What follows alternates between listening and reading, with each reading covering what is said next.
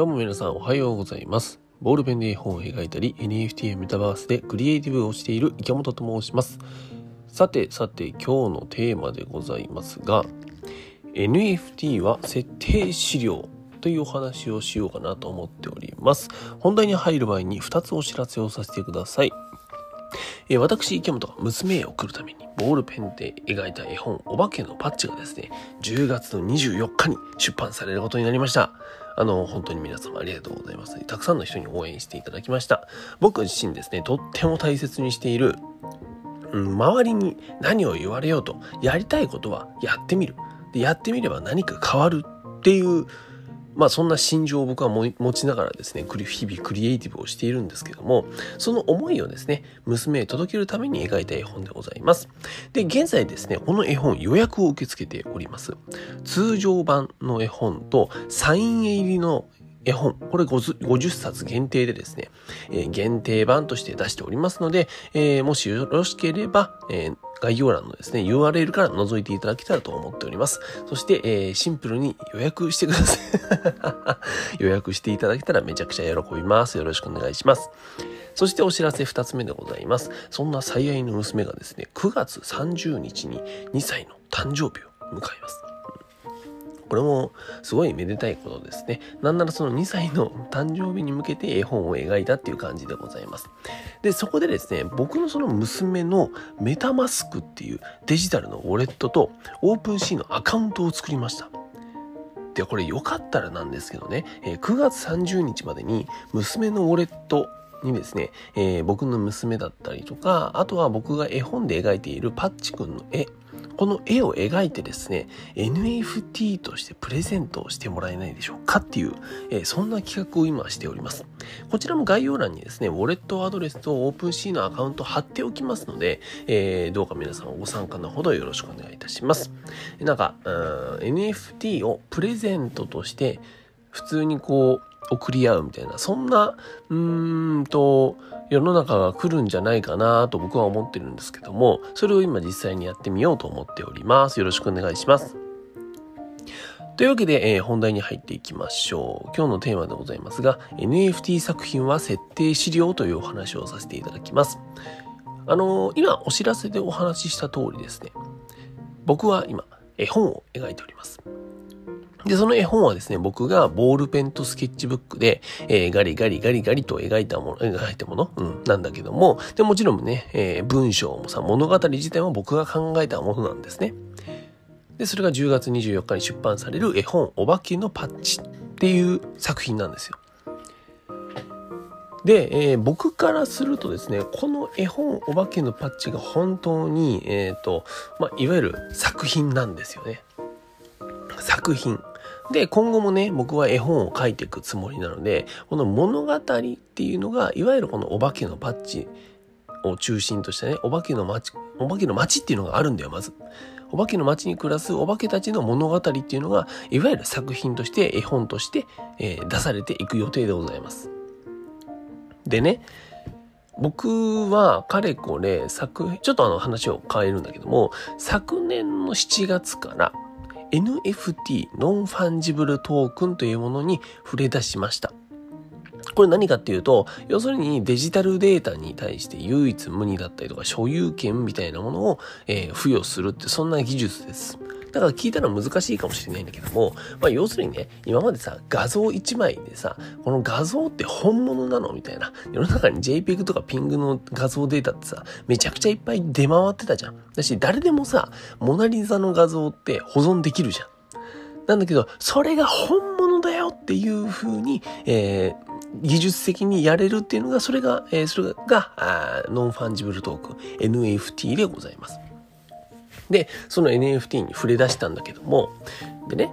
えーその NFT ってさ、僕がボールペンとスケッチブックで描いた絵をスキャナーでスキャンしてデジタルにして、それを NFT として唯一無二のものだよ。池本翔が、えー発行した NFT だよっていう風に、ちゃんとそういうなんだろうな、えー証明書みたいなのがついたものとして出してたんだよ。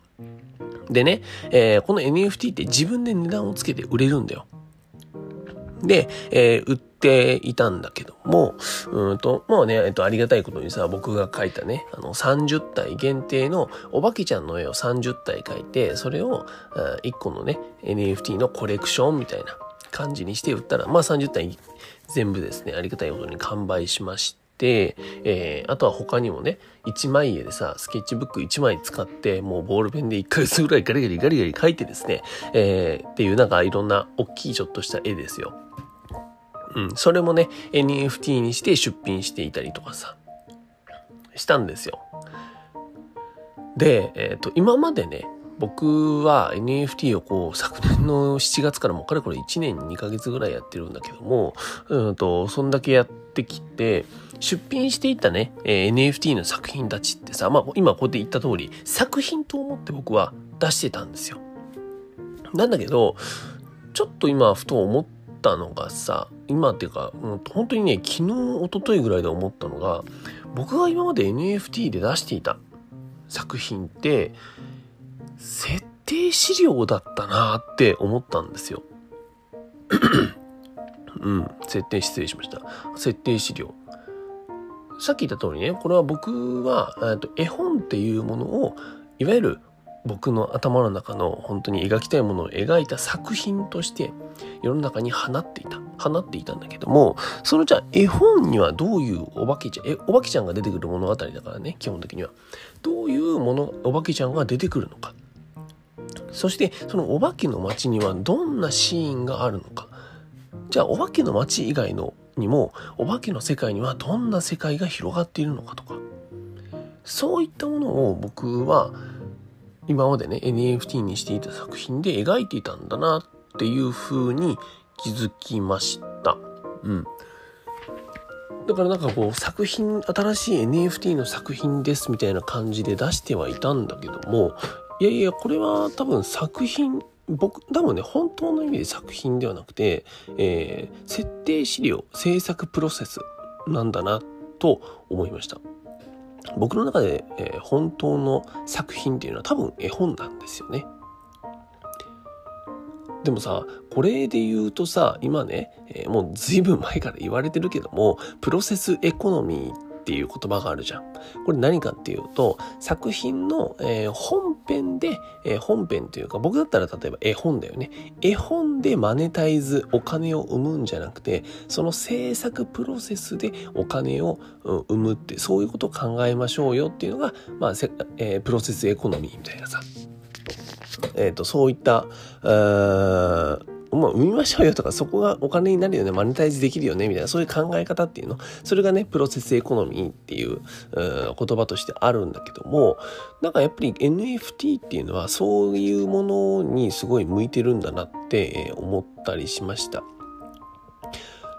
NFT ってさ、所有権とかさ、誰がこのさ、この絵の NFT を持ってる、この作品の NFT を持ってるっていうのが、ちゃんと明確に、えー、ブロックチェーン上に、ブロックチェーンでもう、あの、わかんない言葉使っちゃってね。え、ー、と、まあ、要するにネット上にね、えー、刻まれるんだよ、ちゃんと。で、それはね、改変できないんだよ、誰にも。うん、大体の場合はね、改変できないの。だからこそさ、えー、例えば池本翔っていう、えー、娘を送るための絵本を描いている人間が描いたその絵本の中の設定資料としてのお化けちゃんたちの絵だったりとかあとはいろんなね、えー、シーンごとの絵だったりとかっていうのはそれは、えー、プロセスでありでその池本を応援しようって応援してやろうっていうね、えー、思ってくださる方が、この NFT を購入してくれる。だから本当にプロセスエコノミーなんだなぁなんて、えー、思った今日この頃でございました。うん。なんか NFT としてこう出品しますって、すごいさ、えー、と、ヘビーに思うかもしれないんだけども、なんか全然こんな感じで、えー、何？自分のこ本当はこれを作りたいんだけど、そこまでの過程を NFT にしちゃえみたいな、なんかそんなんでもいいんじゃないかななんて思ったりしました。今日はですね、NFT 作品は設定資料というお話をさせていただきました。はい。というわけで、えー、私、池本が運営している会員制ディスコードコミュニティパッチの隠し部屋では、絵本や NFT、メタバースでお化けの世界を作っている裏側や戦略などを共有しています。小さなお化けと小さなクリエイターを応援してくださる方は概要欄の URL からぜひご参加ください。というわけで皆さん、お疲れ様で、お疲れ様でした。朝も、朝ですけどね、えー、今日も一日頑張っていきましょう。クリエイターの池本がお送りしました。バイバイ。